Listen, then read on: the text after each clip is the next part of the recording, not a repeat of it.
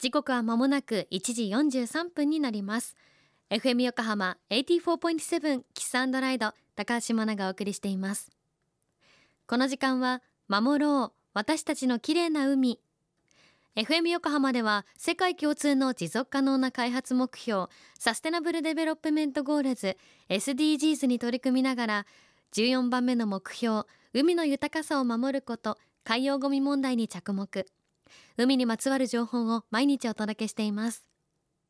今週も私たちに身近な海の環境サーフゾーンについて国立研究開発法人水産大学校名誉教授砂浜生態学がご専門の須田祐介さんに伺っていきます。かつてはウォーターフロントの開発を手掛けアメリカの東海岸アウターバンクスの砂浜を訪れたことで砂浜の研究を始めたという須田先生。須田先生が好きな海というとどこでしょうか？こんにちは。須田祐介です。まあ、いろいろとあの好きな砂浜ってあるんですけど、まあ、例えば順番に挙げるとすると、一つはまあそうですね、もう20年にわたってずっと研究を行ってきた鹿児島県の砂浜が一番やっぱり気に入ってます。まあ、ここはもう長くやってますし、たくさんの学生がそこで最初の頃は浜にあのテントを張って寝泊まりしながら あとは地元の集会場を借りてですね何日もそこで調査を続けたっていう思い出がありますので、まあ、私の心の中では一番印象に残るのがその鹿児島の吹上浜です。で、まあ、吹上浜は、まあ、今時の日本の砂浜の中で比較的その自然がよく残されている海岸ですし、まあ、神奈川県の砂浜とは今度は違ってあまり人もの利用っていうのもあまり多くないですから、まあ、特にあの調査の時なんかもですね我々しかいないところで、まあ、広々とした砂浜をあの眺めているととてもまあ気分のいいもので、まあ、そこが一番あの気に入ってます。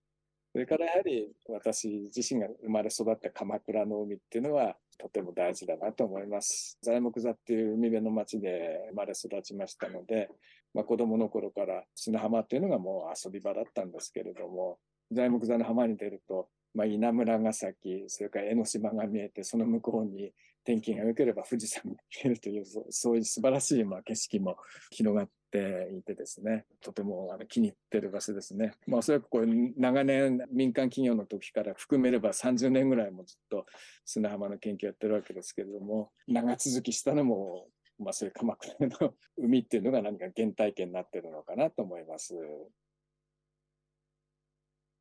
須田祐介さんありがとうございました。子供の頃砂浜で遊んでいたという鎌倉の材木座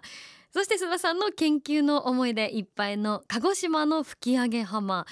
どちらの浜も気になりますね。これまで須田先生にお話しいただいたサーフゾーンについてのお話などは FM 横浜特設サイト海を守ろうからも聞くことができます。明日は長年海を見てきた須田先生が今心配していることについて伺います。FM 横浜では海岸に流れ着いたゴミなどを回収し海をきれいにしていくために神奈川守ろう私たちのきれいな海実行委員会として県内の湘南ビーチ FM レディオ湘南 FM 湘南ナパサ FM 小田原のコミュニティ FM 各局その他県内のさまざまなメディア団体のご協力を得ながら活動しています。また日本財団の海と日本プロジェクトの推進パートナーでもあります。FM 横浜守ろう。私たちの綺麗な海チェンジフォーザブルー。明日もお楽しみに。